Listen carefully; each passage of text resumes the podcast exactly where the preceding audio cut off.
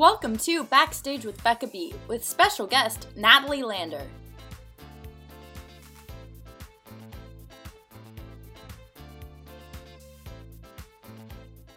Hi everyone, and welcome to this episode of Backstage with Becca B.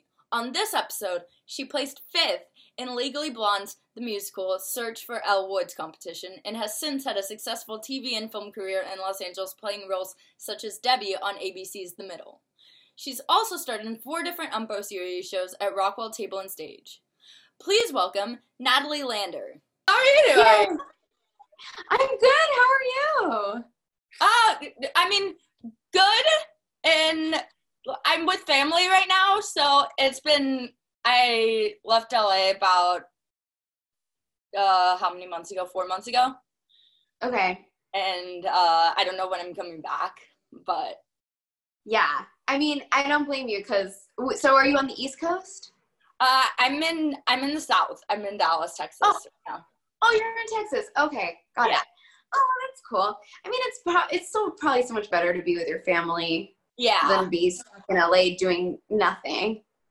yeah it was at the beginning of uh this whole thing uh i had like someone like come over because i was i was by myself and i was like going through it Yeah. so so one of my family friends came over and was like hey just stay with us until you can go back to texas and that worked out but then i went back then i as soon as flights opened up to go back to texas i was like okay i'm going back you're like, ya. yeah, I was like, I gotta go back and because it's everything's unknown right now. But yeah, I know. I know. It's crazy. It's I can't believe that it's already October, Yeah. almost October, and I just feel like in March because like my birthday's in March, and so September is like my half birthday. Not that I really ever celebrate that, but I still was like, oh, by September, like yeah, six months, we'll be way out of this, and I'm like, no, we're we're worse actually. Well, we thought by like April, May, I think that we were supposed to be back to normal. I know, I know. Ugh, it's crazy. Well, it's so good to see you. Good to see you too. Thanks for coming on this with me to talk. It's a, it's my new little series that I've been doing for like since July and kind of not new anymore, but it's been fun. That's awesome. I think it's so awesome that you're doing this. So yeah, thanks for having me.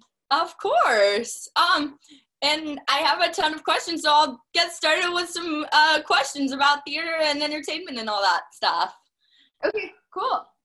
Uh, so when was the first time you knew that you wanted to be an actress and perform or uh, be on stage, be on TV, be in film? Um, I have like two kind of specific memories.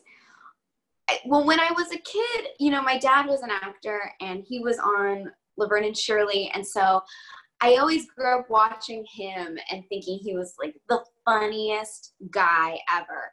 And so I don't even really remember a time in my life where I was like, oh, I want to be an actor. It was just sort of like I was born thinking that. But I remember the first time I ever felt funny was when I was 10. We took a trip to Washington, D.C., and we went to like this dinner with a bunch of adults. And I'm an only child, so I, I was used to being around adults. And I just remembered I had this table of like 10 adults just like cracking up. I was like talking about like this boy who I thought was like kind of gross and all these things. And I just like had them like eating out of the palm of my hand. And I remember feeling like that was the first time I felt funny. And I thought, oh, this is good. Like I like I remember being like, this is I like this. I Yes. was doomed. I was doomed from then. From then on. You're like, I'm, I'm gonna, I'm gonna perform. I'm gonna do something that involves acting. And like maybe like I peaked when I was 10 and like that dinner was it. Like that was my hosting of the Oscars. Like that was it. And I'll never live up to that. I don't know. I mean, I, I think you've lived up. I think you've lived up to it since on stage. Thank, oh, thank you. I appreciate that. Yes, Thank you. yes, for sure. Um, so did I mean since you've done theater in LA and you did the Legally Blonde competition, when was the first time that you really got involved with anything theater? So, when I was growing up, I used to beg my parents every day to let me be a TV actor. And they were very adamant. They it wasn't that they weren't supportive, but they just didn't want me to pursue acting as like a child actor. And so their sort of consolation prize, as you would say, was like, well, we won't let you like go on TV auditions, but how about you try theater? And that's when I started getting involved in these musical theater camps in LA as a kid.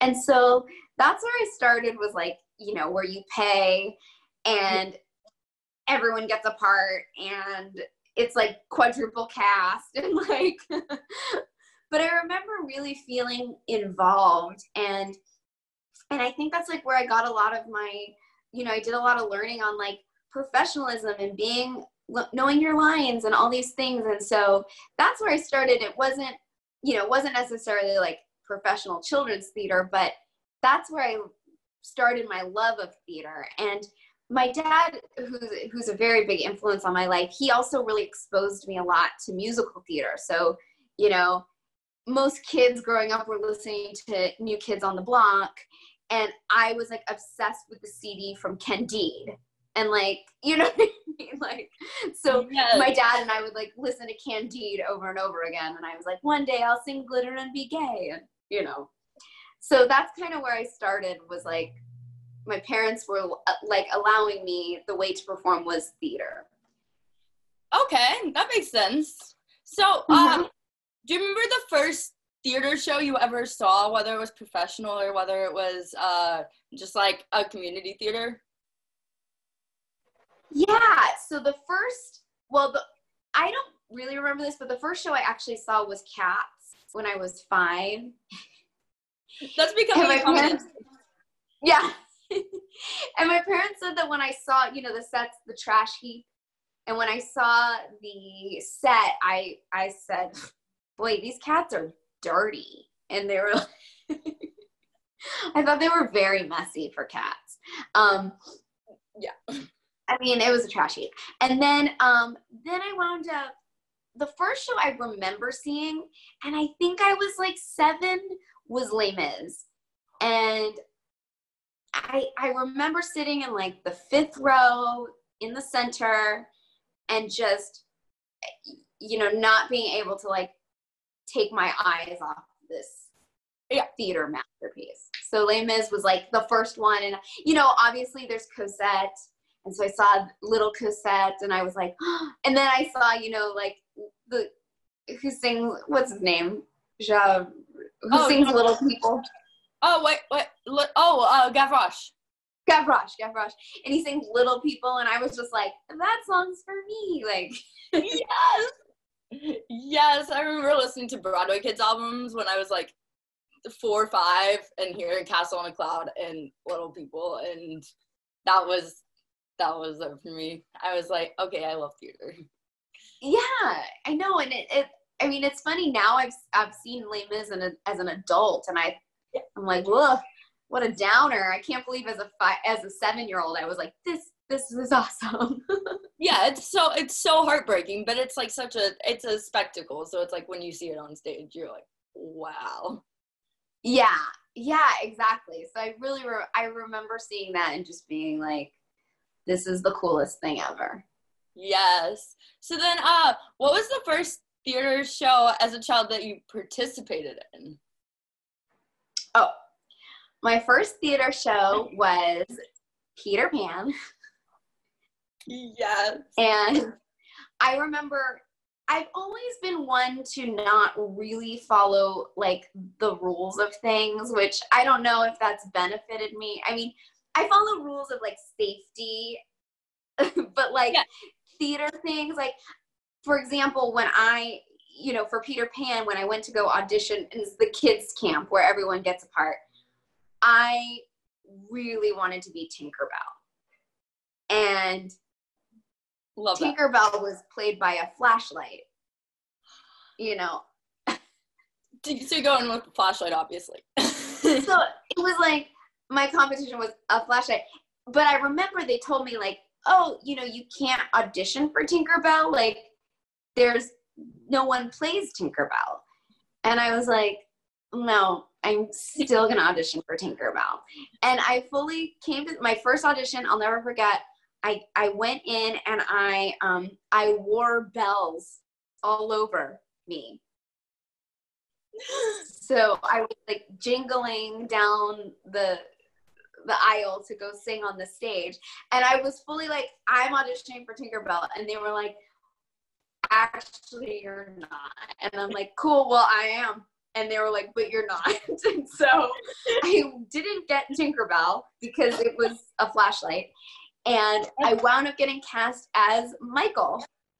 I got Okay. cast as Michael. yeah. I mean, it it it, it works. it's not. It It's not worked. so it's a little disappointing, but Yeah, I was definitely, they changed it to a girl. They called her Michelle. oh, Um, and yeah, that's I remember, you know, it was yeah, it felt it felt like difference. It wasn't fully Tinkerbell, but it was it was a fun part to play. And I remember I counted my lines and I had 35 lines. You're like, okay, this worked. Yeah. I was like, okay, fine, 35 lines, I'll take it. Yeah. Uh, yeah, yeah. It's not well. I'll take it. It's not Tinkerbell, but fine. Did wait? d- Is there like a an audition tape anywhere of that moment? because I feel like that would be like amazing if it re- if it like surfaced somewhere. Oh, I wish. I wish. No, you know, it was like the 90s. So it was like before that. It was before video. No, I'm kidding. It was. I- If if your parents have it somewhere, find it somewhere and let, let me know. Post it somewhere. I definitely have a video of the of me playing Michelle somewhere. That that I can find. I, I have to find it on a on a VHS. yes, they're yeah they're all on VHS. Yeah. Yeah. What are VHSs? People in the oh, people I know. ask. I can't even find things to play a VHS on these days, which is crazy.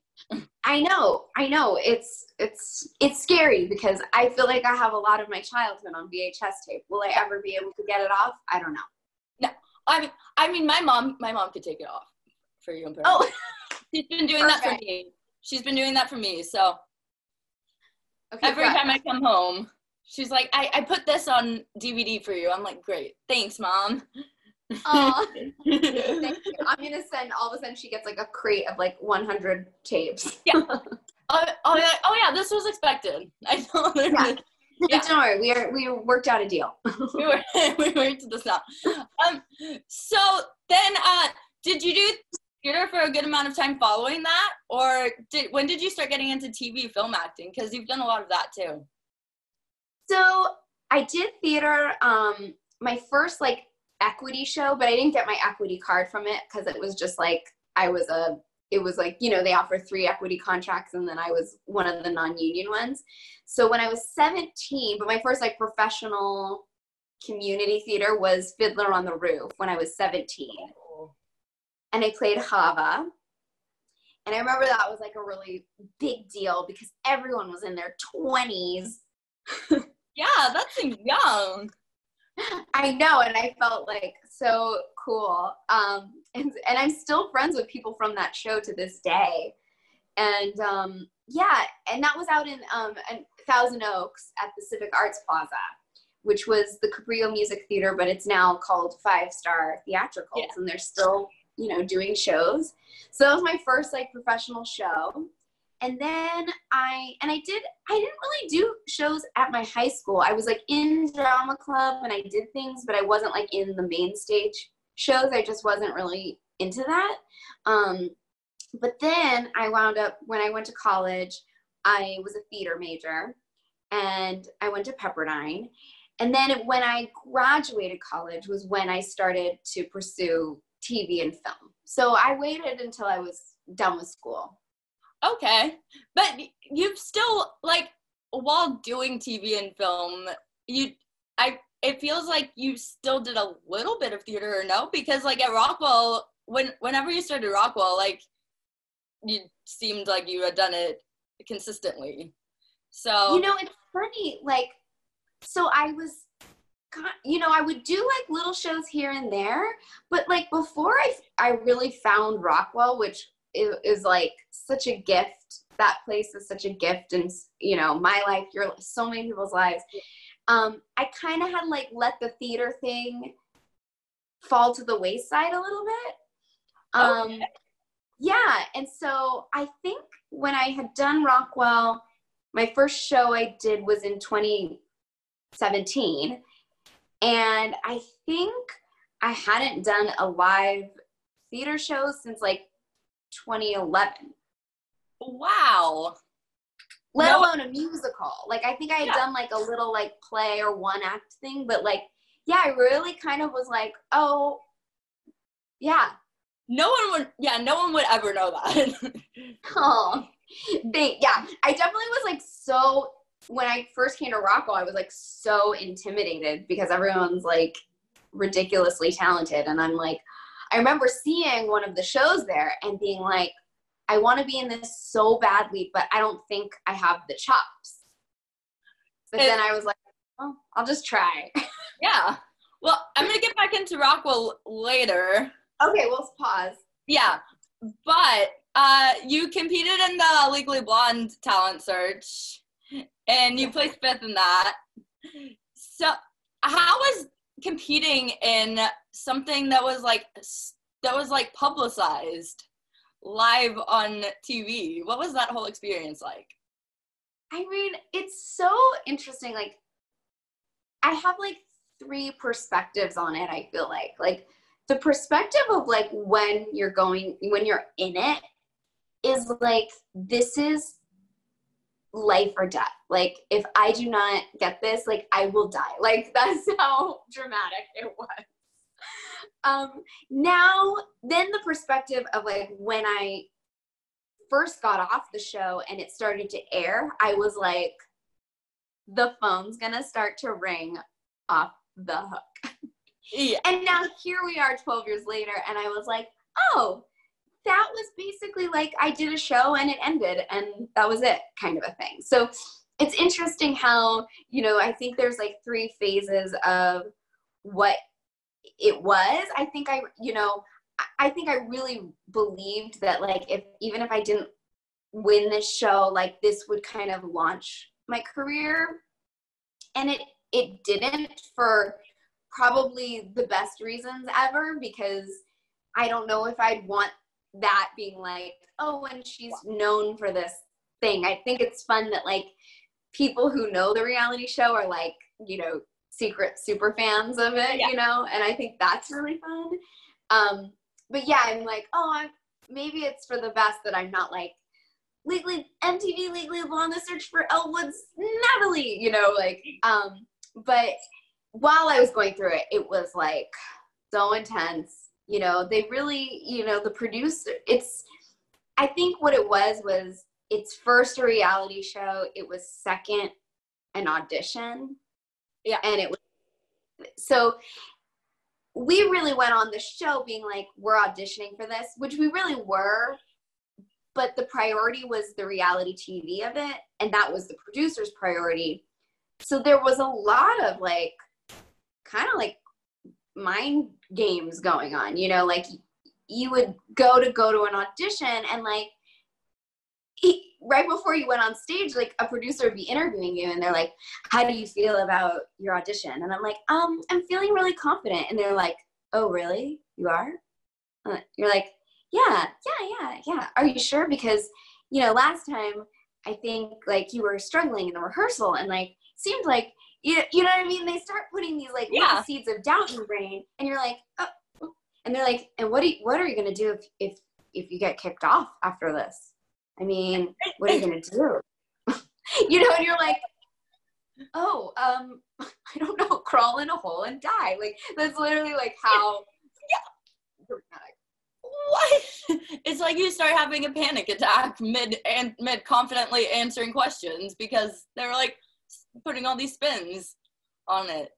Exactly. It's like it's not a healthy way. Like auditioning is already like mentally probably unhealthy for anyone.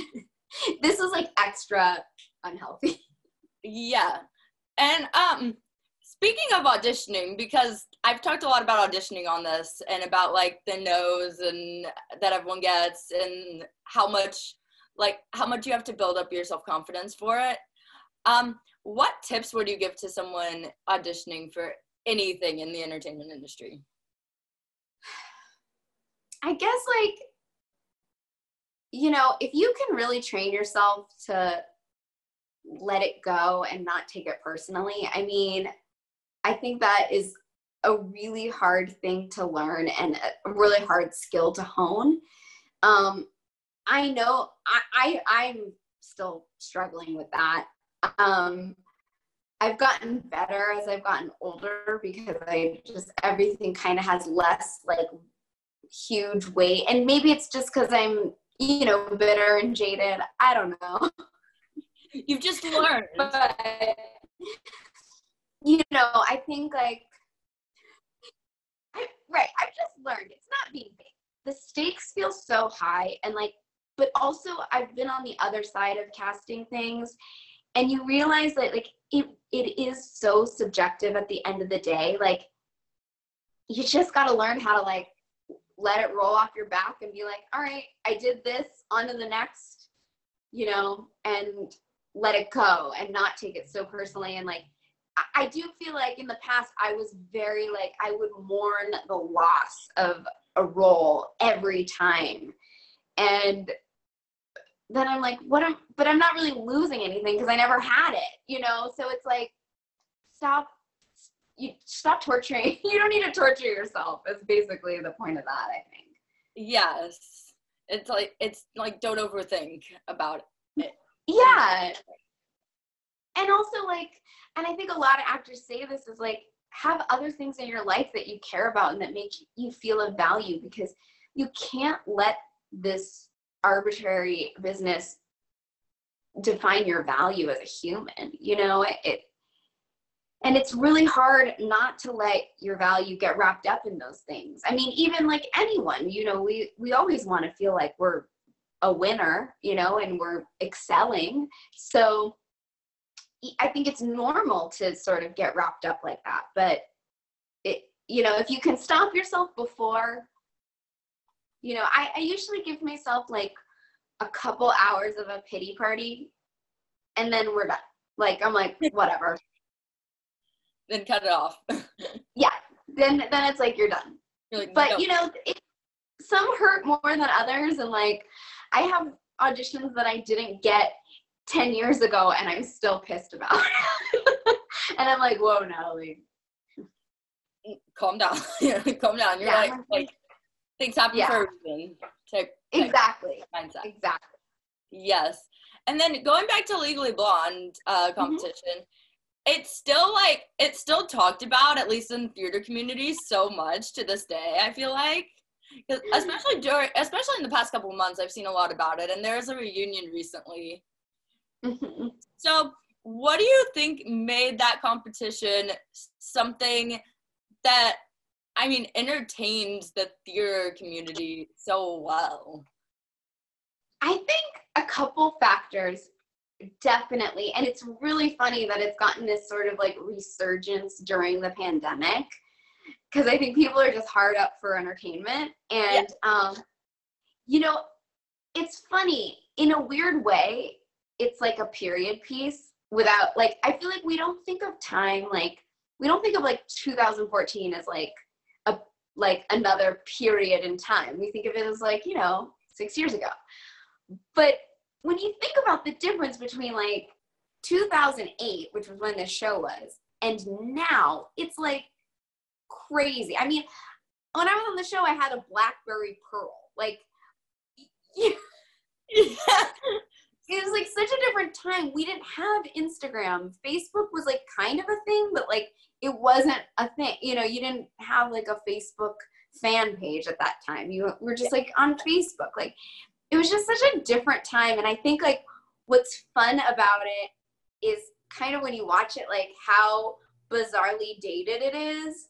And then, and how ridiculous it is. Like, you know, I think like people, especially working theater people and in the industry, like I think they watch those those like challenges we have and they're like they're so ridiculous like it's just like not real life at all you know i wonder if an audience like if this show was on today like I, I don't think an audience would buy it. Like I think they'd be like, that doesn't happen. Like, you know, we'd we'd probably want to watch something closer to like, you know, American Idol and things like that. But um, yeah, it's it's so weirdly dated. But you never know that? during this pandemic right now. It's true. I mean, the pandemic is like people are like all all about it. Yeah, pe- yeah, people would people would probably watch something like that uh, if it were airing right now, like in this specific time. That's true. That's true. And then do you still like keep up with the people who were in the competition with you? Because there was as i mentioned there was a reunion concert. Yes. so i assume that you'll still talk probably at least uh, some of you. Yeah so we um let's see. I st- i've stayed in touch pretty much with everyone. Um no one's like excommunicated or in a fight or anything like that um, a couple of them I've like been very, very close with. Um, actually, Cassie Silva, Cassie S. She she's like one of my best friends, and we, you know, she was at my wedding, like all these things. Like she's like super, we're super close friends. And same with Lena Hall, who, or at the time was Selena Carvajal, and Selena's like one of my very close friends. Like when she was here doing the Hedwig tour, she lived with me and my husband for two months. And so so i would say like of the of all the girls like those are the two that i had consistently stayed in touch with. Um but i would say like you know every time anytime i go to new york i'm always like i email the group and i'm like i'm in town if anyone wants to hang and you know i'll see like a handful of them. Um and and sometimes when they're in la i'll see them. But Cassie now lives in LA, so she's the one I see the most. Yeah. Oh, and Rhiannon, and Rhiannon. Oh my God, Rhiannon lives in LA too, and I I've seen her. She's got two kids, so she's really busy. Yeah. Um, but I see her. I've we see each other a couple times a year. But it's cool knowing that like a, that a show that's essentially a competition like that forms bonds and friendships that like last a lifetime. Like I feel like that's cool for people who watched religiously back in the day to like know to this day.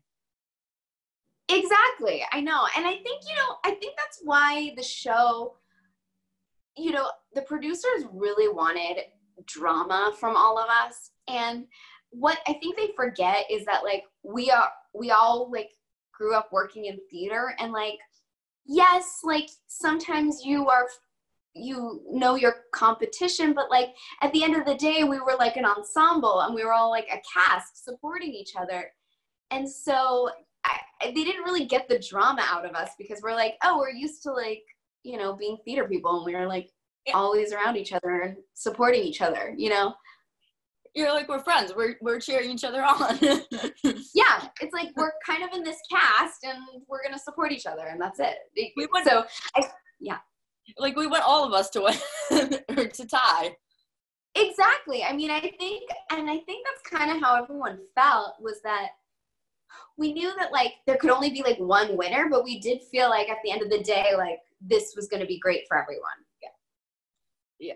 And then, uh, what's the most valuable takeaway you learned from that competition?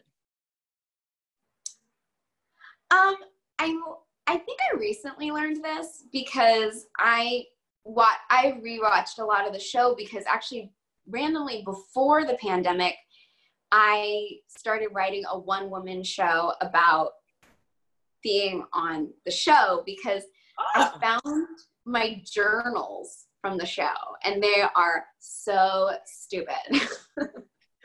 Love that. So I started to rewatch it, and I think what I was watching, the Natalie that I saw on that show, like, isn't wasn't me. And I think what I really learned is like, don't try to be what you think other people want you to be. Just be yourself. And that's what, just be authentic, you know? Because I think what I was trying to do was I was trying to be like the perfect reality show contestant. I was so afraid of, you know, saying something stupid or something that they would edit. I was so afraid that they were going to like edit me into being like a shitty person. Oh, sorry. Are we allowed to cuss on here? It, it, it's fine. Yeah. Okay. Like edit me into being some like awful human. And, you know, so I was so, I, I could really see myself like in my interviews, like I was kind of like a little bit of a robot. And so I think my biggest takeaway for me personally is just like, yeah, don't don't try to be something you think other people want you to be. Don't put yourself in a box to like fit. Like, go audition for fucking Tinkerbell when there's no Tinkerbell. Like, you know, like I want to go back to that Natalie who was like, I'm wearing bells to this audition. Like, yes. you know what I mean? Like, fuck you guys. So that's my biggest learning lesson, I think. But it's like it's like it was probably had to do with like your uh what you had seen on reality TV in the past. You were probably like, I have to be exactly like that. So it's like exactly. And you, before you go on a reality show you everyone's like whatever you do don't talk shit about other people. They're gonna turn you into the villain and blah blah blah blah blah. And like and, and so you're kind of like in there like and don't cry. And like you're like oh my god. And then you know so I, I when i watch it i can see like this like very small version of myself. Um so anyway but it's okay. I was protecting myself. Like i can really see how it was yeah. like putting up a wall. And how old were you at the time? Because you were i'm old now. Yeah how no no how old were you at the time? Because i was young. I was 24 yeah. i was 24 yeah, age. Yeah and I turned 25. Like I, we shot it in the month of March of 2008, and I went as a 24 year old. And when I got back, I was I turned 25, 28. Wow! I turned. I aged two years right there. It was insane. Um, no, I. I had my birthday when I got back from the show. Yeah, that's a that's already a tough age. That's like a second high school age. it's true. And when you're 24, like I really thought I was a grown up. And now I'm 37 and I'm like, I still don't feel like a grown up. good to know. Good to know. yeah. Just so you know, you never really feel like you're like, I have it all figured out. Yeah. I, I don't think I have anything figured out. and you look so young. So you're going to, I feel like you and I drank the same juice and made the same deal with the devil. Probably somewhere along the way. I don't know what deal, but. and then uh, you've also done several. I'll, I'll, get back into theater, but you've also done several TV shows, and you had a recurring role on uh, The Middle, obviously, yeah. and you've done film and all all that in Hollywood.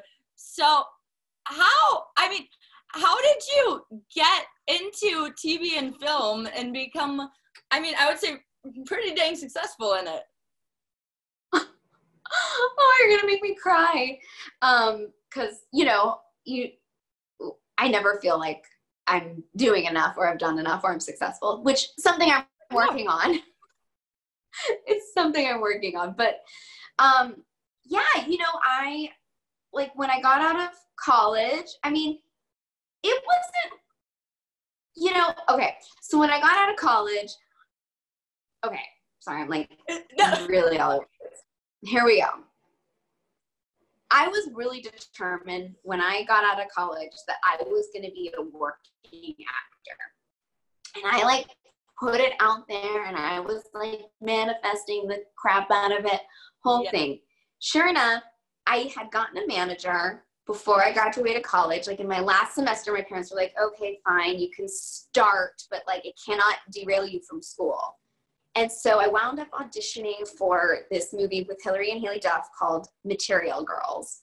And I graduated in April and I my auditions were like in the beginning of April and I wound up like going in for like one role that was like their friend and then like I didn't get it and then they called me in for like this other role of like this receptionist girl and then I didn't get that.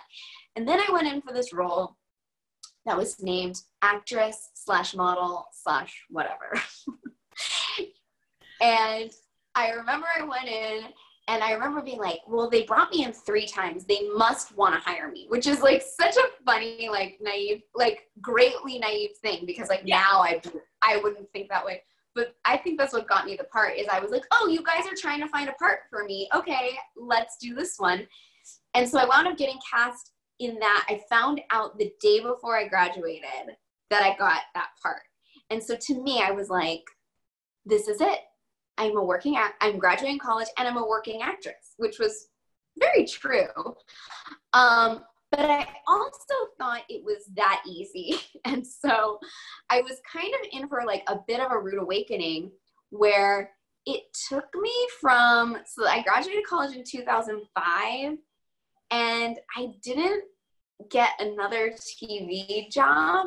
And it was like the next job I got was like a digital series for Warner Brothers. Um, and I that took me five years to get to that. But still, still, it took a long time. Where, but I think I had this sort of like expectation where I was like, oh, this is so easy. So, unfortunately, what happened? Well, I guess I did Legally Blonde in 2008, so I, I'm kind of lying. But what I consider like my next acting job was like this show called Aim High which actually wound up being like a huge part of my life. I met like some of my best friends doing that, and it was like my first recurring job, and it was like you know a big set or whatever. Yeah.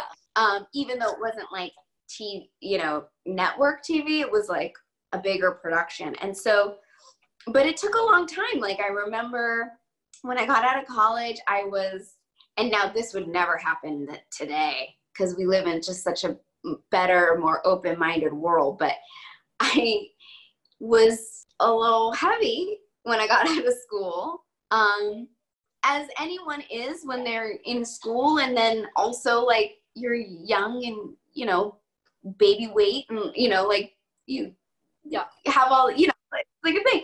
So, like, but I didn't know because I, you know, was in college. So like everyone kind of, we all kind of looked a little, a little fluffy, you know. and I'll never forget, I went in now for that from like 2005 to 2010, I was like going in for like the hugest stuff. And like at the time, I had no idea. But I remember I went in for the remake of the Texas Chainsaw Massacre movie. and I went in for the role that um, Jordana Brewster wound up getting. Because clearly, I mean, same type. And it was like I was 22, and I remember I remember reading the script and being like, "Ooh, it's a horror film," and she's like, she's like edgy and like fighting for her life. I'm gonna wear a wife beater. Like that was what my brain was like envisioning. And I wore this like wife beater and a black bra because I just didn't know any better. and horrible like low waisted jeans. Definitely had like a major muffin top. Just didn't know any better. Just didn't know any better. I mean, and I mean, it was adorably naive. And then I went to the audition and I remember thinking I nailed it. And then what I thought at the time was I thought, oh, actresses go to auditions and then they drive to their manager's office to tell them in person how they did on the audition. and so I drove to my manager's office. not at all. what? I'm assuming what? that's not at all supposed to happen. No, it's like no. I mean, especially now with everything on email, like you just like you don't even like now. I don't even tell anyone how I did. If I get a call back, that's all the feedback I need, you know. or if I get the job, you know. And so I'll never forget. I walked. I walked into his office and I'm like, "Hey," and he's like, "Hi." Like, what are you doing here? I'm like, "Just finished the audition for Texas Chainsaw Massacre. felt amazing. And he was like, great. Yeah. I'm like, so you'll probably be getting a phone call later. And he's like, okay, cool. And I'll never forget. And he was like, okay, so that's great. But um, when are you going to get rid of this? And he reached out and he touched my belly. Oh, And I- what? Yeah. And I was like, oh, oh, I, oh no, I don't know. I, I, I, yeah, I'm working on it. Like, you know, I just got done with school and all this stuff. And it was like the first time where like, and I feel like I specifically remember being like, oh, I'm not, I'm not like Hollywood or something. And I remember that really like sticking with me. And then I like drove, I walked to my car sobbing on the phone to my mom. And then I got on Jenny Craig. But mm-hmm. what? anyway, I, that was a long tangent and kind of a tragedy, tragic story. Yeah. but yeah i think and i think you know i'm not saying i'm blaming that that manager at all but like i think that that was a really informative time where it kind of like made me it was like the first time i didn't feel invincible and i think from that moment on like i like adopted this very kind of like low self-worth attitude. And so it took me like a, a long time to shake that. And i think that's what took me so long to start working regularly. And it really wasn't until like my first guest star i've ever booked was when i was 28 and i was it was the middle. And it was my first guest star. And it was supposed to be one episode and it turned into a recurring guest star. And that was sort of like the beginning of like oh like i'm now now i'm working actor.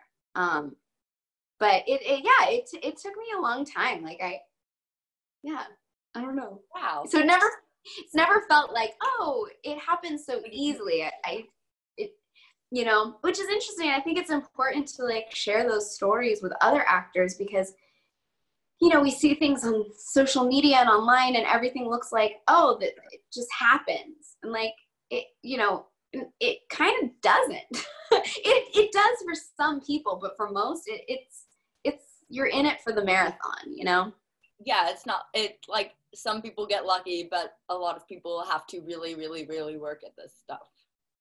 Yeah. It's it's like uh to an extent like the people who we know at, from Rockwell who are starting to get like Broadway shows, who people are like, oh well, like that probably happened overnight for them, and it's like, no, we've been watching them on like LA stages for like years and years. yeah you're like no they've been singing in bars with rat traps yeah, yeah, I'm like, mm, no. yeah it's so true you know it's so true it's like and everyone's like what i'm trying to remind myself is, you know as i get older is like it's not a race like we're all on our own journey and you know it, it- there's no there's no set deadline you know unless you put that on yourself yeah, you which know? we're gonna I mean, do. yeah yeah i mean i'd like to be working and making money but you know but these days, who knows? But these days, I don't know. These days, now I'm like with the pandemic, I'm like, oh cool, it's not just me. yeah, right. I think someone else said that like last week. they were like, it's a little better. just a little better. Yeah, it's So- like even the playing field. Yeah. So when you when you got the recurring role on the middle, did you like ever expect to uh be in that many episodes of the show? And I mean, did that essentially how long after getting that did it essentially take for you to like continue building your confidence back up? So let's see, like, so I got that in 2000 September, like right around this time actually, September 2011, and um, you know, I really kind of felt like, okay, like this is like the beginning. This is now. It's funny how like every time I get like a new job, I'm like, okay, this is the start now. Now we're starting. But I have to remind myself, I'm like, no, you started a long time ago, and you're just like continuing, you know. Um, so you know, got to reframe a little, but yeah. So when I I got that in 2011, and then um, it was fun. The casting director G. Charles Wright was sort of like a friend of mine at the time. Like we're now actually he's now one of my closest friends, but at the time like we were friendly um, because I had taken his class and so he knew me. And he when I got cast in it, he wound up sending me like an email saying, "Oh, actually, before I got cast in that, this is a good actory story." Was he called me in for a part on the middle, and the character was like girl one, and I was like, "Okay, cool," you know, but I wanted to be on the middle, so yeah, so I went in. I did it. it was like one line and he told me in the room he was like great i'm going to bring you back to producers next week for this role and i was like okay, awesome. And I wound up like, I emailed my reps and I was like, I'm getting a call back, all this stuff. Well, the week goes by, I heard nothing. And I was like, oh my God, like he must have watched the tape back and was like, oof, what happened? That was bad, actually. I don't know. I was under a spell in the room and I watched it back and it was a pile of hot trash, you know? And I was like so embarrassed and I was like, mort- I was just mortified. And then like another week goes by and he emails me g emails me he goes i'm so sorry i didn't get back to you sooner i just wanted you to know i didn't call you back for that role for girl one because i felt like you were going to get it. And i was reading ahead and there's a bunch of other roles coming up in the season that are better and bigger and better that i think you're more right for. So i'm going to say i'm saving you for that. And so that was like just like one of those reminders where you're like, you know, you just never know what's going on behind the scenes. Like when you hear nothing, you're like, it, it could mean that they're finding something else for you. You just don't know. And then I went in for that and I got that part and it turned into what it did. And then, you know, I think like when I turned 30 um, in 2013, no, wait, 2013, I don't know, 14? I don't know. What year? I don't know. Somewhere in there. Uh, I'm, I'm 37 now, so seven years ago, 2013. But, like, how? Trust me, I have no idea. It's very confusing. Very confusing. How old do people think um, you I just have I just have to I just have to ask this. How old do people do you get? I think now I get like late 20 like mid to late 20s okay. maybe 30 so you don't get like 16 and 17 forever though because i'm sure no. you're in the oh. predicament i'm in yes you know what the last time i played high school was when i was 32 and the woman who played my mom was 40 and i did the math and i was like i'm closer to 40 now than I am to 16. And I was like, this has to stop. And that's when I retired from things. So when I was 32, I was like, I'm, I don't, I'm good with this.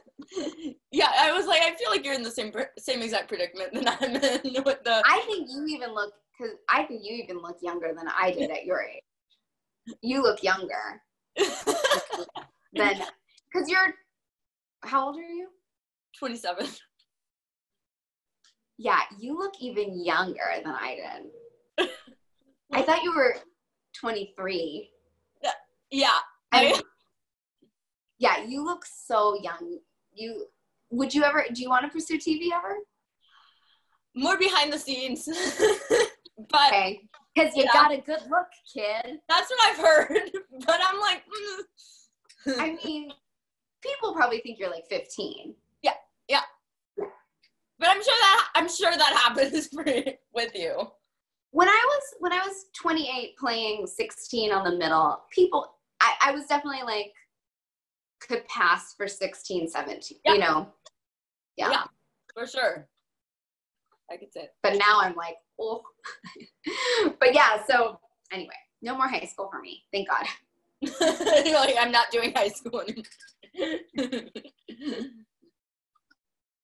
No, no, no more of that. But the I don't know where we left off. I don't think I answered your question. but the middle was such a good. I think somewhere in the middle. But it was okay. like it was like such. I mean, you were on that for forever. so yeah, I mean, it was just like the gift that kept on giving, you know. And from 2011 to 2017, you know, I always kind of knew I was like, yeah, I would I'll probably do a couple episodes of the middle this year. And it was such like a great feeling just to know that show was going and to know that I'd probably, you know, be asked back. Um, and you know, when it ended, I was it was it was definitely like it was sad to see that show go because there is comfort you know so much comfort in knowing you like just like in the back of your head being like i could work on Yeah. something because you know they're bringing me back or whatever Yeah. And I mean, how many seasons did that show run for? Because I feel like it was a long time. And it still airs on TV. Yeah i think it aired i think it was nine seasons. Yeah, and that's like most shows get like I mean, five seasons max these days. yeah. Yeah and it's such a good show. I mean i i still like i still like if i see it on tv i'll like tune in and watch it and it's just like it's so funny and well it's just so well done. Yes, for sure. And then um how soon after the middle ended or did was it before the middle ended that you got that you discovered Rockwell? so it was in 2016 i saw the true beverly hills show. And i remember seeing i had seen some other like of the for the record shows there a couple years before but it had been a while. And i just there was something though about the umpo series that i just was like oh because when i saw for the record i was like wow everyone's amazing but like i'm not cool enough to do shows like this and so I was just like, whatever. And then I um I wound up seeing True Beverly Hills and being like, I have to do one of these. And I met Kat Tokars after the show, who was in it, and she was so sweet. And I just asked her, I go, how do people get involved in these? And she was like, well, our next one is Mean Girls, and I think you'd be perfect for it. She was like, give me your number, and I'll text you when they announce the auditions. And I was like, okay. And then I'm thinking, she's never going to remember. Like, it's October and the show doesn't start until January. Like, you know. But sure enough, I wound up getting this text from her, and she was like, hey, this is Kat. Like, here's the info on the auditions. And I sent in my tape, and it was due on a Thursday at like 11 in the morning. And I sent it in, and like 20 minutes later, I get an email from Kate Pazakis, who was running Rockwell at the time, and she was like, "Can you come in today? We're having callbacks like now." And I was like, "Okay." and so I went, and um, I actually was funny as I had done my tape in the morning, so I was already dressed in the outfit I wore in the tape. So I just Hey. I was just like, well, I'm just gonna go. Yeah. So then I went and I met Ty Blue and Kate Pazakis. And what was funny, I, I pulled a, a Tinkerbell moment was Ty was like, oh, we're gonna have you read for Karen. And I had it in my head like, I'm gonna be Gretchen. Like there's no, and there is no other part really for me other than that. That was perfect. I was like, no, I am playing Gretchen. And I said to, I remember saying to Ty, I was like, no, no, I'm not reading for Karen. And he was like, uh, oh, I'm like, oh, I prepared, I prepared Gretchen. He's like, oh, okay, let's let her do it. And then that was it. They were like, oh, yeah, I mean, you're going to play Gretchen no matter what. Yes, and you had uh I mean from being on a comedy show, I guess you were already good at the Rockwell style of improving. I actually like had no No? real like training actually like rockwell find like kind of like kind of like alerted me that like i'm i'm an improviser. I never really thought of it. I never thought of myself as that. So all of a sudden like i found a new skill at rockwell. And i was like oh like i like improvising. I like creating. I mean i think also the rockwell like i had done i had been a writer before but i never really thought of myself as like a writer creator and like what's so cool about those shows is like you can you kind of become all those things you become and it, it was such a valuable learning time for me Yeah. And Yeah. you I mean, um in Mean Girls specifically, like there were lots of, I mean, very great improv moments that you had. Speaking of improv, what was your favorite thing to add to that show? Like your favorite scene to add to that show or line to add to the show? Oh wow. Because you cracked everyone up like every, every night, and I mean, you made people break character from from being just like you and hilarious on stage. So I guess my favorite part, which I think is maybe the other people's favorite, was the Hanukkah song. But what's funny is how that came about during rehearsal was that basically we were doing rehearsal and Ty was like, "Oh, we can't do the Hanukkah. I, we can't. Sorry, we can't do a Christmas. We can't do the Christmas song. It's too close to the movie." Yeah. And they were like, "Okay, so what are we gonna do?" And they're like, "Let's just play like two seconds of Jingle Bell Rock, and we'll stop it, and we'll move on." And I was like, "No." I'm like, "No, guys. What if instead of a sexy Christmas song, I'm like, we do a sexy Hanukkah song, you know?" And everyone's like, and I'm like, like this, Hanukkah, Hanukkah. And I like did it. And they were like, everyone's dying laughing. And they were like, nope, that's what's going to happen in the show. Like, and it was just me pitching it in rehearsal that became part of the show. And it was like exactly the way I pitched it in rehearsal, where I was like, no, guys, I have the best idea ever. And they're like, that was ridiculous. We're putting that in the show, whether you like it or not. So.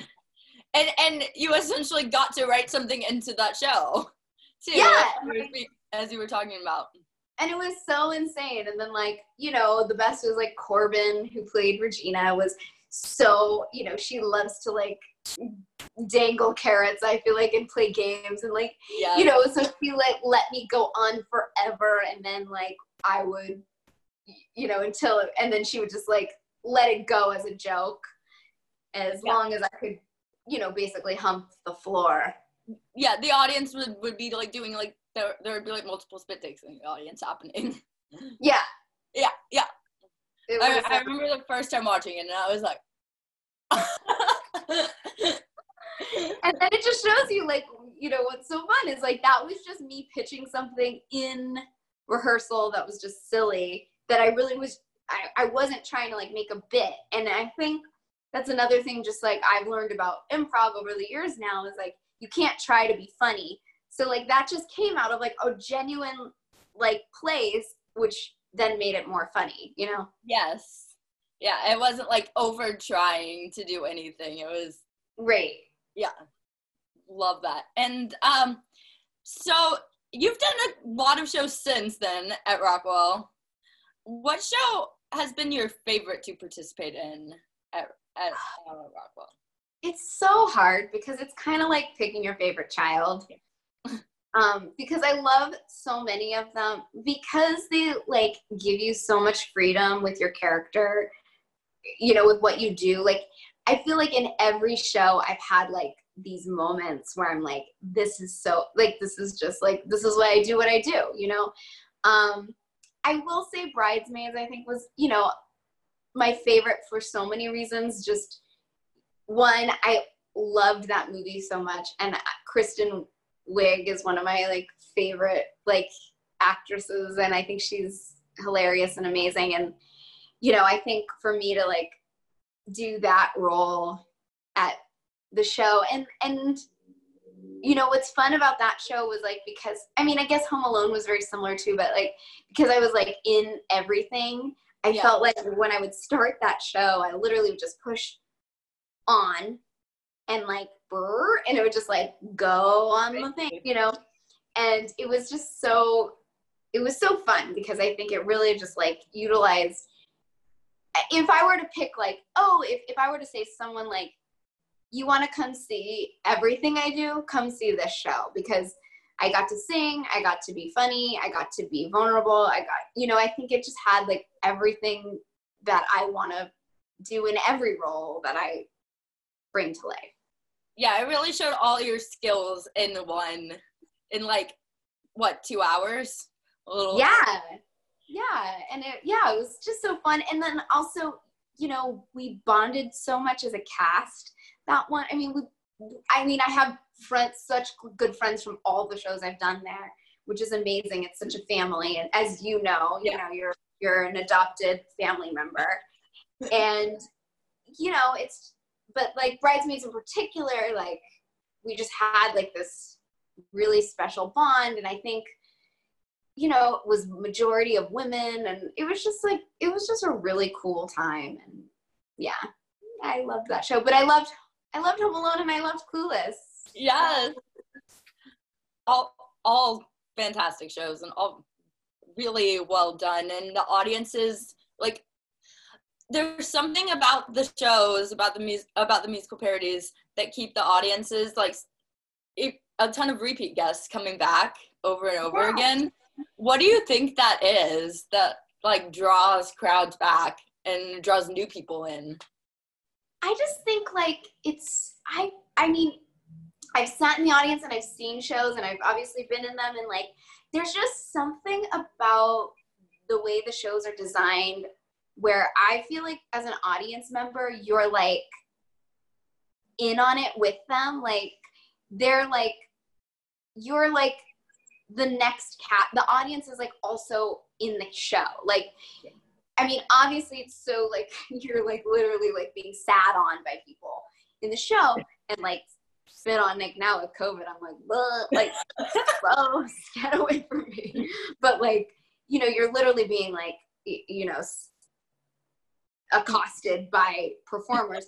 but like, you know, I think that yeah, like as an audience member, like you just feel like you're in it with them, and like it's so, it's immersive, but it's so inclusive in like a weird way. I, I don't know, like it, it, it's kind of a magical thing there. Yeah, I, I mean, and I feel like it's something that wouldn't that only works at a place like Rockwell because it's like the show yeah. because it's an intimate setting. Yeah, it's true, and you can like, you know, I, one of my favorite memories. I think it was in what show was it? I think it was in I don't know, I don't remember which show it was. But I had like a probably wasn't bridesmaid because I had like a moment of downtime. So it wasn't bridesmaids or home alone because I think in those two shows I was never downtime. Yeah. Um, it was all you. yeah. It was it must have been clueless. I don't know what it was. Anyway, one of them, I had a moment when I was off stage and like I know you know, but if someone's watching this that doesn't know, like backstage is really just like not backstage on stage you're just like you still can be seen and you can still see the audience and you're you're still like really close to the audience and i remember having this moment where i was watching someone watching the show and they were so connected and in the moment watching it. Like you could i looked at this person and they were laughing and they were like listening and they were just taking it all in and i was like looking at this person i was like i don't know what this person's life is but right at this moment i'm gonna cry now this always makes me cry but in this moment like they're just experiencing pure joy. Yeah. No that's making me cry too. And like when i saw that i'm like this isn't why you have to do these things because it's just like this one moment in time where people aren't you know in pain or experiencing their life. And i just was like i am part of this joy. Like it's just it's amazing. I mean it's like yeah obviously i'm a crazy person because i'm crying right now. No! It's making me cry too but you know I get it. you know that feeling and like and I was I was watching this person and I started to cry watching them off stage and I'm like this is insane. But like it was just this moment where I was like because sometimes I feel like oh, am I an actor? And I'm just like the most selfish person on the planet like am I just doing this for my own ego because I just want attention or whatever and then when I have a moment like that I'm like no I'm like this is like this is healing for them, for me. This is like the most human experience we could ever have. And like, yeah. yeah. that's that's my that's that's it's just so cool. It's an escape. It's I mean, why people go to any theater show to get to enjoy their night, afternoon, anything. Yeah, it's so true. And it's like, we don't know where everyone goes after they leave, but like, you know, I know I go home to my own cluster of things that I perceive as problems or or pain or whatever. And like, but when I'm at Rockwell, none of it exists. I'm just pure happiness. Or when I'm working on on a show or on set, like it's just like it doesn't exist in that moment. And it's so amazing. And it's also for the audience and it's also for the performer. And it it's yeah, it's really it's really special. That's the time when I'm like, oh that that's why I do it. I'm not I'm not a total asshole. You played a lot of iconic roles in Rockwell shows that are like that people love from movies and like roles that you yourself love, as you mentioned, uh, bridesmaids wise. Um, what? How do you uh, make characters that are so iconic, like uh, whether it was uh, Gretchen, Mean Girls, Tai, etc., or uh, your own in a way, and make them still lovable? Yeah, I don't know. You know, I think like I approach it from like because I think every character that I have played at Rockwell thus far, I've been a fan of every single character and movie. So like I think I first come from like a place of fandom where I'm like I want to do it just. Yeah. I want to do these characters justice as a fan of them. And then what's fun is then like starting from that point and then bringing in my own kind of fan interpretation of what they are. So they're not just like me trying to copy you know lacey chabert's performance or brittany murphy's performance. It's like this is the natalie version. But I, I think the baseline is that i am a huge fan and i respect and honor their original performance kind of a thing. That yeah that probably that definitely helps. And the fact that you're a fan of the movies it's like yeah. I want to do this justice. Exactly. I want i want to like i want to bring it to life. And i want someone who is an is a, also a fan to come and be like yes. You know? Yeah. that satisfied their fan itch. And lacey did come to mean girls right? She did what did she have to say after, like, t- about your performance as Gretchen? I don't remember. I feel like I, I probably was just like, I was probably pretty intimidated, but I remember being a little like nervous about it because like I'm like, what would that be like to come and see this thing that you did, and like would that be weird and kind of like uncomfortable? Um, so I think I was a little just like trying, like, hey, you know, a little awkward with her, but um, she was so gracious and so kind and like very, you know, seemed to love the show. And yeah. Um, yeah, I'm sure it was really weird for her, but she she was a trooper.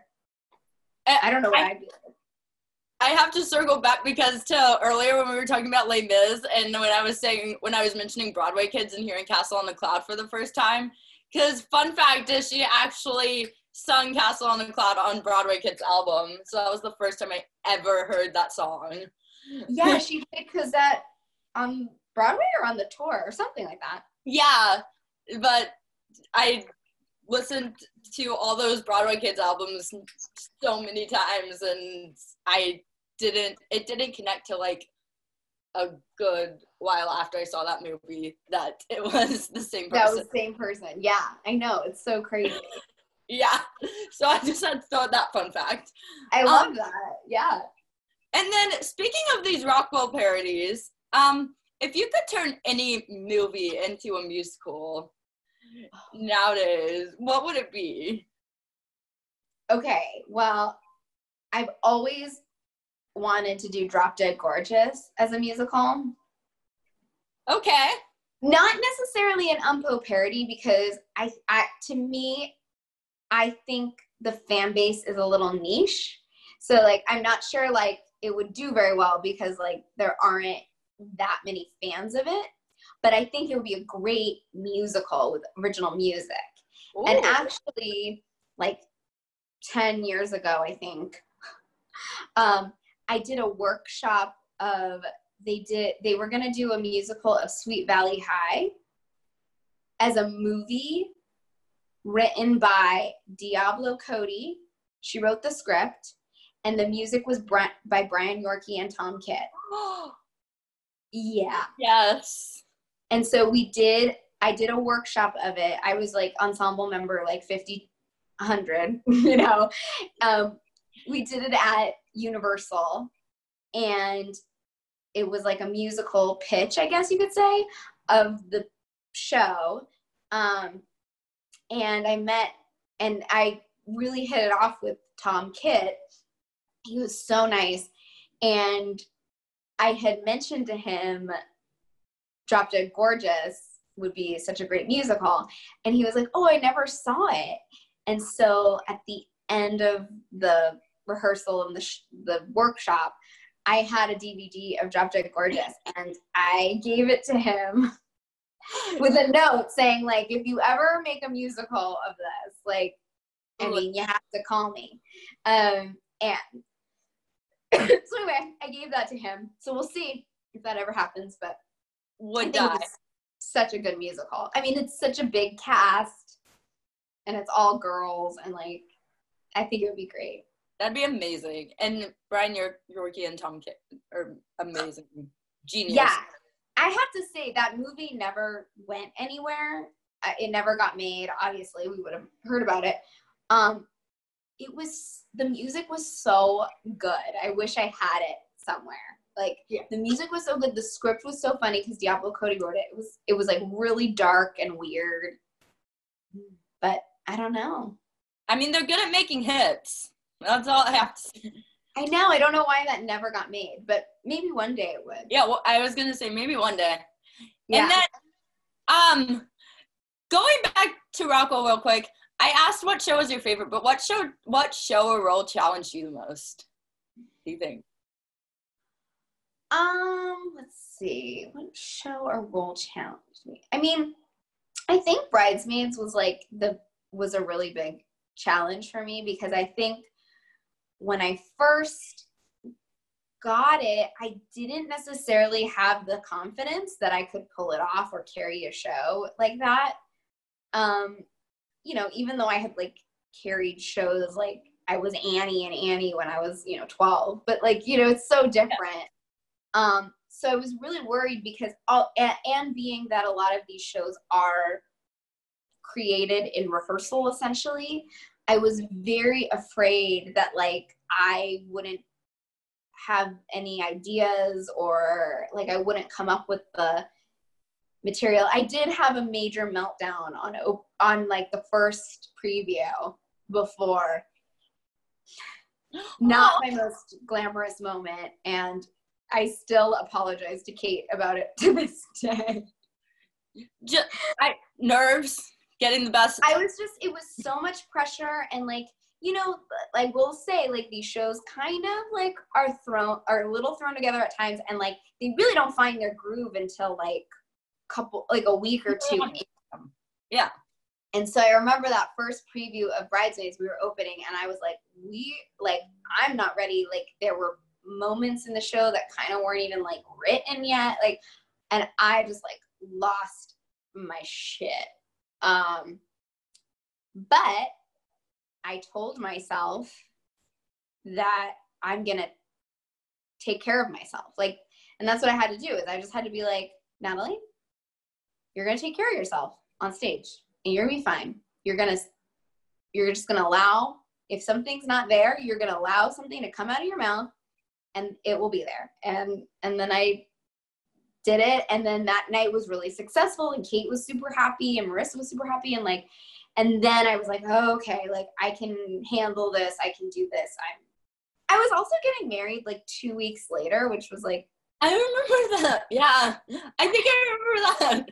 I also I like had a little bit of stress, even though like our wedding was not a stressful experience. But I'm like that that you know it was just like a lot was going on at the same time. I think. you know, it kind of listen, you can't call yourself an actress if you haven't had a diva meltdown. So, hey, I had a diva meltdown. it, meltdown. hap- it happens because a lot of funny things have happened on stage at Rockwell. What's the funniest thing that's happened during your show? Oh gosh. The funniest? trying to think. I mean, God, I have to like think. I have a really bad memory for things like that. Um, I mean, well, I can't think of the funniest, but the only person that really ever made me crack on stage is Garrett Clayton Oh my god. and I just I, I don't know what he does to me, but like I cannot. He like will look you like dead in the eye, and like it just would make me laugh so hard sometimes, and like I just couldn't. And actually, me and Ashley Argota like would always laugh at each other for some reason. Like we just like I, I don't know what it was. Like she and I would just look at each other and just like start to laugh out of nowhere. We're like, we don't even know what's really funny right now, but like those are the two people that would really make me ever crack on stage. Um but yeah, I'm trying to I, I don't know what the funniest thing. I mean, you know, we always had like our awesome like uh, you know, mics going out or like Oh yeah, yeah. uh, you know, Yeah, that happens. I think I have a video of you and Ashley just like staring at each other, cracking up, laughing online somewhere. Yeah, I I think I've seen that one because I I don't know what it is like with her like the two of us like we would just like look at each other. Yeah. And like I don't know even why we were laughing, but her and Garrett would. I mean, Garrett would just like give me this look, and when he was playing Travis usually in Clueless, and he would just kind of give me this dumb. He like would get this like dumb like blank look on his face as the character, and it would just make me laugh so hard. And so those are you know He's ridiculous. There's so many, yeah. And the glitter every night too on stage in Clueless. Oh my god. I he, when he was playing Christian, I was like so like weirdly attracted to him. I mean, like, he's throwing glitter everywhere. he's doing I'm like he he's playing this like flamboyantly gay character and yet I think it's so hot. Like he went into like a full split and I'm like, oh that was so hot. Like what? Anyway, Did you ever him. have this conversation with him? Um he might find this out if he watches this episode. No, I think I did tell him once. I was like, I don't know, when you're when you're Christian, I'm like take me, I'm your I told my husband, like, listen, I don't know what to tell you. I, I might be in love with Garrett right now. I'm only in love with him when he's playing Christian, extremely gay. So I don't know what that means about me, but but something, hey, something. Ow, that was my elbow. Oh! This is a wall. There's a wall- there was a wall behind me too. Yeah. Try not to elbow it. And then, um, who do you look up to in the entertainment industry? Let's see. Well, I always looked up to my dad, and I still do. Um, he is, to me, the funniest, most talentedest person ever. Um, so yeah, I just, you know, I grew up watching him on TV and watching him as his daughter, and I just always, he's always been such a huge influence and inspiration and um yeah so my dad as cheesy as that is No, that's so sweet though. I love that. It makes sense though, too. yeah he and he's the greatest he's so cute you know and, and my dad you know he has ms and so he's had it uh or he was diagnosed when i was 18 months so he's had it most of my life. So he really hasn't like you know really been working as an actor for you know maybe the last 10 years. And you know i think also there's like a piece of me that feels this kind of need and want to carry on his legacy uh, because he wasn't able to physically work for you know, after a certain. And I think there's something about me is like I want to like I want to carry it on for him and in his like honor and like make him proud. Yeah, you do. So yeah. I'm, I'm sure you do. And then, um, what's your dream role? What would be your dream role on stage in a show? Like, like a like a show that's already going on right now. Yeah. Um, at Elle Woods, I still want to play Elle Woods. Yes, I I would love for that to come back. I think like also I want to play Elle Woods now the way like I would play her now because I think when I played her then I, I was or when I was auditioning then I was just kind of trying to be a carbon copy of what Laura Bell Bundy was. And I think like if I were to do it now, it would just be like such a different um incarnation and I would just be curious to see how that kind of panned out. You you would uh, be able to like probably to make it your own and work on making it your own. More. Yeah, I think I would approach it the same way where I'm like, well, I'm a fan of this thing, and then here's my spin on it. Um, yeah. yeah. Like, so yeah, I would. I still want to play Elle Woods. Okay, I'm down. I'm down. I want to see. I want to see it so bad on stage. And yeah. And then, um, I mean, I know there's tons of productions, but like, I would love to see it on like in like Broadway aspect on stage. Totally, totally. And then, um, what? I mean, we already covered this kind of, but what advice would you give to young performers in the industry?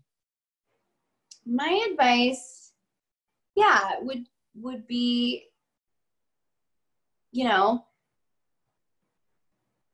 just be you be you unapologetically you because there is no other like we're all little snowflakes in this world. And you know i think the more we try to like fit into what we think people want us to be the farther away we get from being any of it. And so i just feel like i w- you know i think that's the advice i wish someone had told me was like so your manager told you you were fat? Like, fuck that.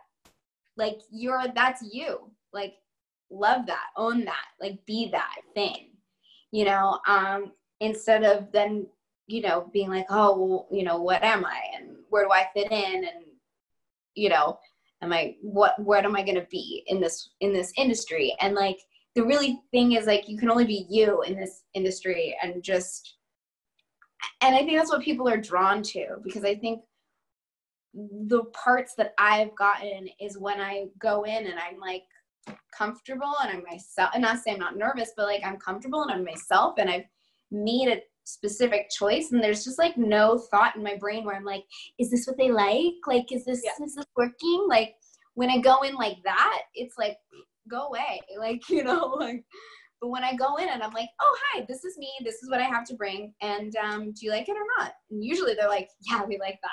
It, it's just crazy the way it works. I mean, it's kind of like dating. Like, just don't be desperate and weird. Yeah. And be you. yeah, and just be you. And, and you're going to find someone who loves you for you. And thankfully, this industry is not a monogamous relationship. So you're going to just slut it up all over town working. Yes. I want a really slutty career. and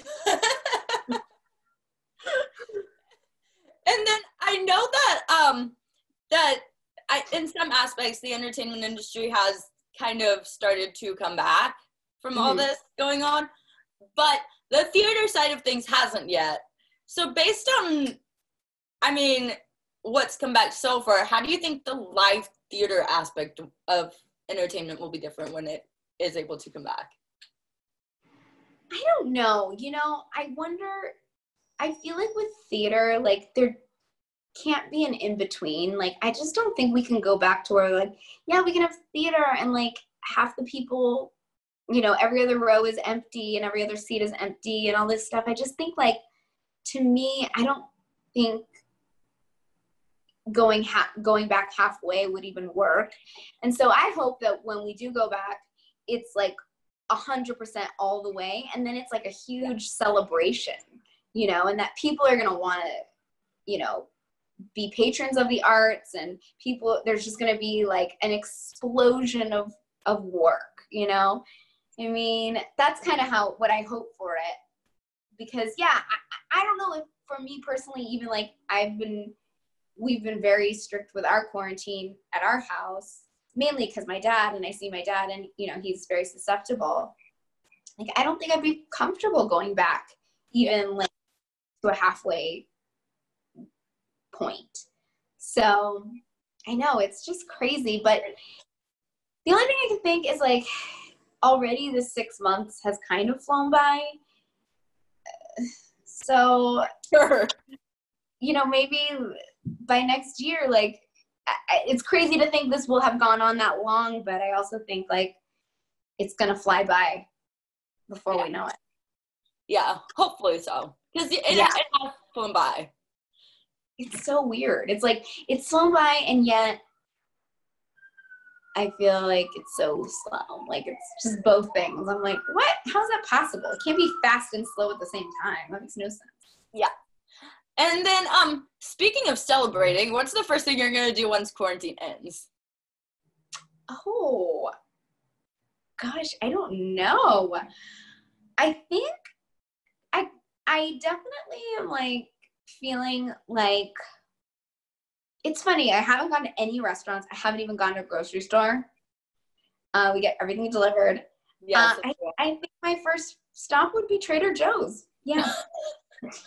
You're like, I miss the inside of grocery stores. I really actually miss Trader Joe's, like to the point where I like bargain with my husband very frequently about trying to let him uh, let me go to Trader Joe's. like, come on, I'm like, come on.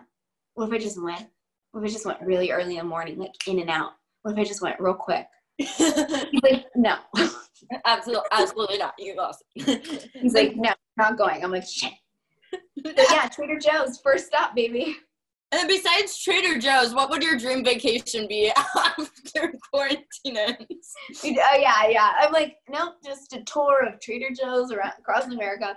Um, I want to go. Well, we were supposed to. My husband and I were planning a trip to go to Japan in May this year, and we obviously didn't go. Yeah. Um, so that is still on the list of places to go. Ooh, that'd be neat. That'd be a good. Yeah, it'd be cool. So yeah, Japan.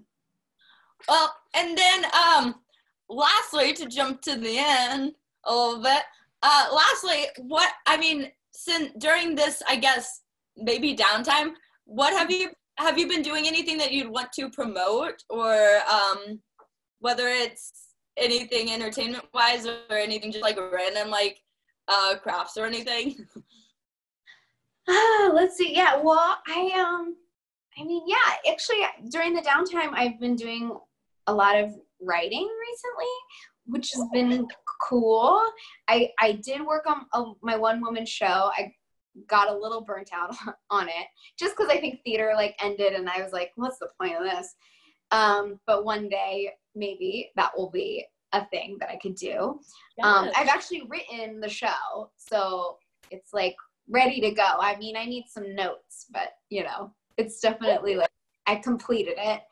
Um, I also wrote a short film recently and i you know i don't know if like it's feasible to make you know during this time but it might be and i think that's something i'd like to do and then i've been taking a, a class um, a writing class that i'm doing as well so i've been like trying to stay creative and like you know create my own work for potential future. And, um, you know, if I don't know what will ever come of any of it, but at least it's kind of, you know, keeping me busy at the yeah. moment.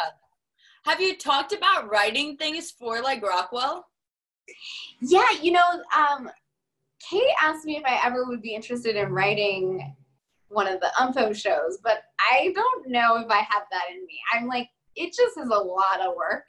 Um, so I'm not sure if that would be something I'd ever really do. But actually, Jared, my husband, he writes and he kind of was like, ex- wants to write one. Um, and it was funny. It was before Ty Blue came out with his Titanic or Titanic one, Oh, and Jared, Jared was thinking of a musical parody of Ti- Titanic, but you know, too late. You snooze, you lose. and then would you ever think of taking something to the East Coast that you write?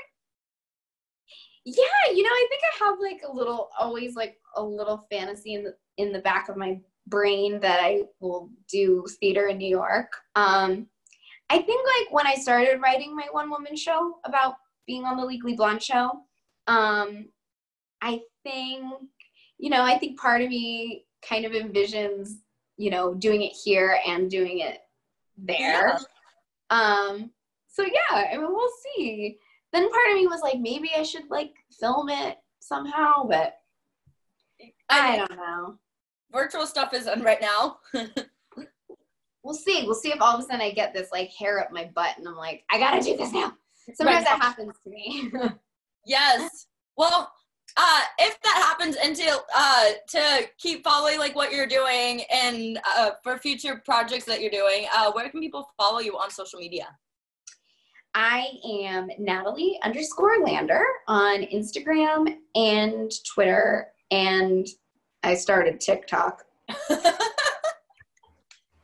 TikTok is a dark world that I don't think I want to be involved in. Getting on that trend. It's so weird. But yes, I'm I'm Natalie underscore Lander across all platforms. Fantastic.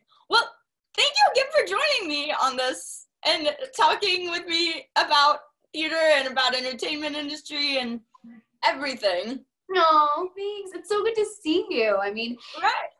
you know, I I feel like you take I take for granted like you know I would get to see you at Rockwell and like see you around, and so it's like you know so it's really nice to see you again and actually get to like chat because I also feel like when I see you we're always like bye, you know, moving around. Exactly.